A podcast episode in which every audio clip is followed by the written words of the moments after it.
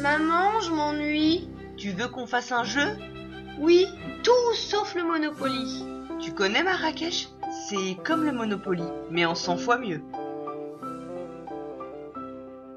Bonjour les papas joueurs et bonjour les mamans joueuses. Je suis Paul Gara et après Noël, la Saint-Valentin et mon anniversaire, c'est Pâques que je vous propose de fêter aujourd'hui. Alors que fait-on à Pâques? Eh bien on part à la chasse aux œufs, poules, cloches et lapins en chocolat. Et puis on cuisine l'agneau pascal. Le syndicat des bouchers de France nous le rappelant assez régulièrement, à croire que vraiment personne ne mange de gigot le reste de l'année. Donc au menu aujourd'hui, des lapins et des moutons, ce qui fera forcément plaisir à des Schutz. Des lapins, vous disais-je, pour les tout petits, avec Hop Hop Lapin, un jeu compétitif de Rainer Knizia, illustré par Anna Petzeux, édité en France par Matago dans sa gamme Matago Kids, destiné aux enfants à partir de 3 ans, et disponible chez Philibert au prix de 21,90€. Lorsque vous ouvrez la boîte, vous découvrez 20 lapins en bois, un décoloré à 6 faces, 5 faces représentant une couleur différente, tandis que figure sur la sixième face une tête de deux lapins un plateau de jeu en 3D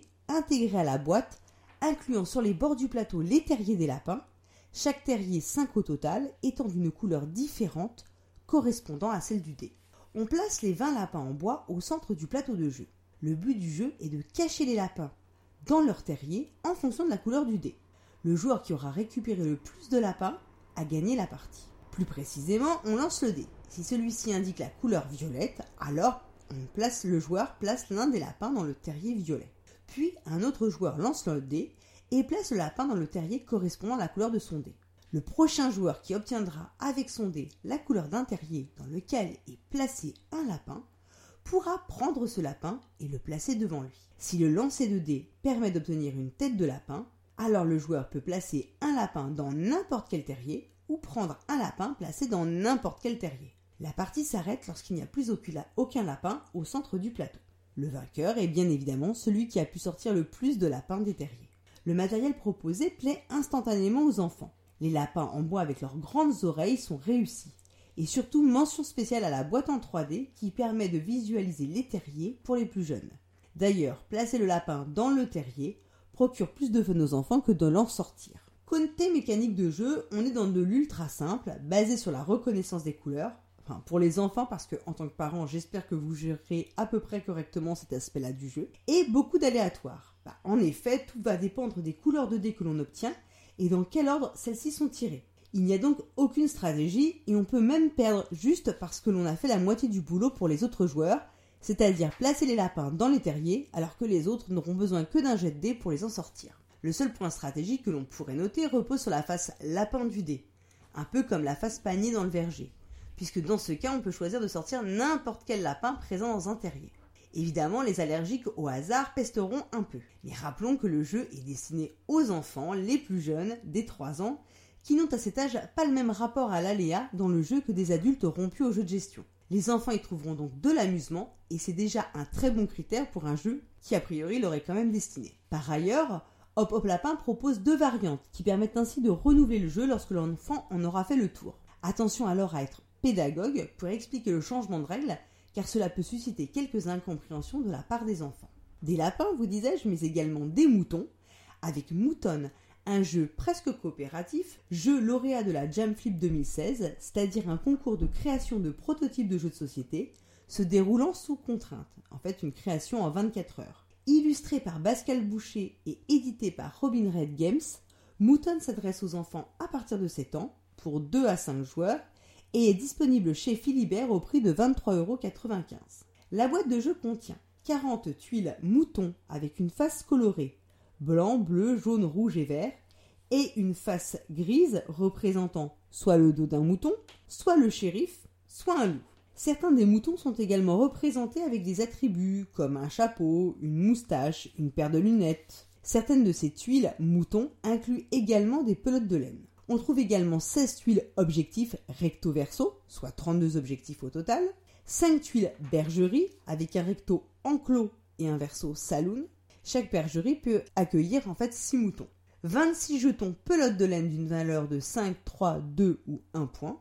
Et enfin, 3 tuiles barrières. Alors le but du jeu, c'est de marquer en 3 manches un maximum de points en remplissant les bergeries de moutons selon les objectifs assignés en début de partie. En début de partie, on va placer une bergerie entre chacun des joueurs. Ainsi, à trois joueurs, par exemple, on va utiliser trois bergeries.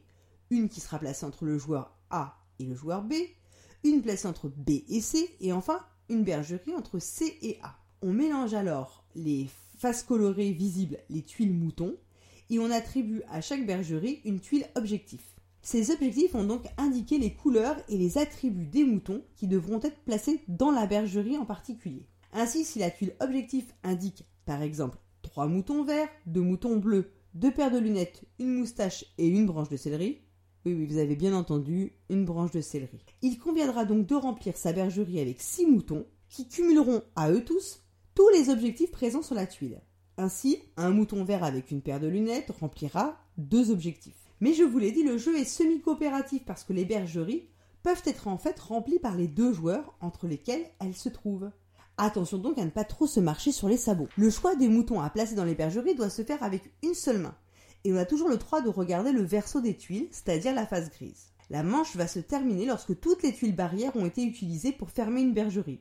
À trois joueurs, évidemment, on aura deux tuiles de barrière. Il y a donc une bergerie qui, en fin de partie, ne sera pas euh, complète. On regarde donc si tous les objectifs de bergerie sont remplis, et on score bien sûr si on a réussi ces objectifs mais aussi en fonction du nombre de moutons avec des pelotes de laine que l'on aura réussi à placer dans la bergerie. Les pelotes de laine, en fait, accordent des points bonus. Toutefois, pour que l'on puisse marquer les 10 points, les 10 points, pas les 10, euh, le chiffre, hein, mais les 10 LES, donc les 10 points, enfin, enfin bref, vous m'avez compris, il y a une autre condition à respecter. Et l'on va alors s'intéresser au verso des tuiles moutons. En effet, celles-ci peuvent représenter comme je vous l'ai expliqué, soit le dos des moutons, tout simplement, soit un shérif, qui est un petit chien en réalité, soit un loup. Si le nombre de versos shérif excède le nombre de versos loups, on peut alors compter ses points. La bergerie est bien complète. En revanche, si le nombre de versos loups est supérieur, alors la bergerie ne rapportera aucun point. Mais évidemment, le loup aura mangé tous les moutons.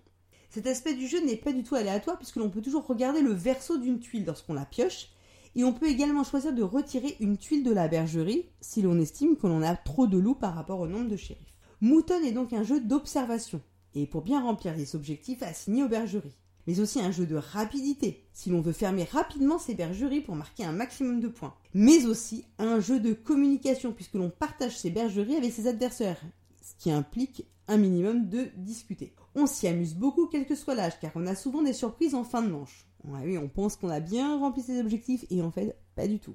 Quant aux illustrations, elles sont tout à fait dans le ton du jeu, avec une petite dose d'humour parfaitement adaptée à ce type de jeu. D'ailleurs, il existe de nombreuses tuiles goodies qui étaient disponibles lors du financement participatif du jeu, avec des petits clins d'œil. Ainsi, moi j'ai un petit faible pour la tuile de mouton euh, John McLean, ce qui m'a beaucoup fait rire. À deux joueurs, le jeu va revêt une forme purement compétitive, puisque l'on ne partage plus les bergeries avec son adversaire, mais on doit chacun en remplir deux. Le jeu perd alors un peu de son aspect communication et de tous les quiproquos qui peuvent en découler, et qui font aussi le sel du jeu, mais ça reste tout à fait euh, plaisant. Mouton est donc un très bon jeu, très amusant, avec beaucoup de retournements de situation. Enfants comme adultes y trouvent leur compte, et le côté semi-coopératif est très intéressant, parce qu'il peut aussi inciter à se faire des coups vaches ou moutons. Ainsi, on peut avoir intérêt à saboter sa bergerie commune avec un joueur si on est sûr de marquer un maximum de points avec son autre bergerie. Voilà, c'est tout pour cette chronique. Le mois prochain, nous ferons un peu d'entomologie dans les jeux de société. Et d'ici là, jouez bien, surtout avec vos enfants.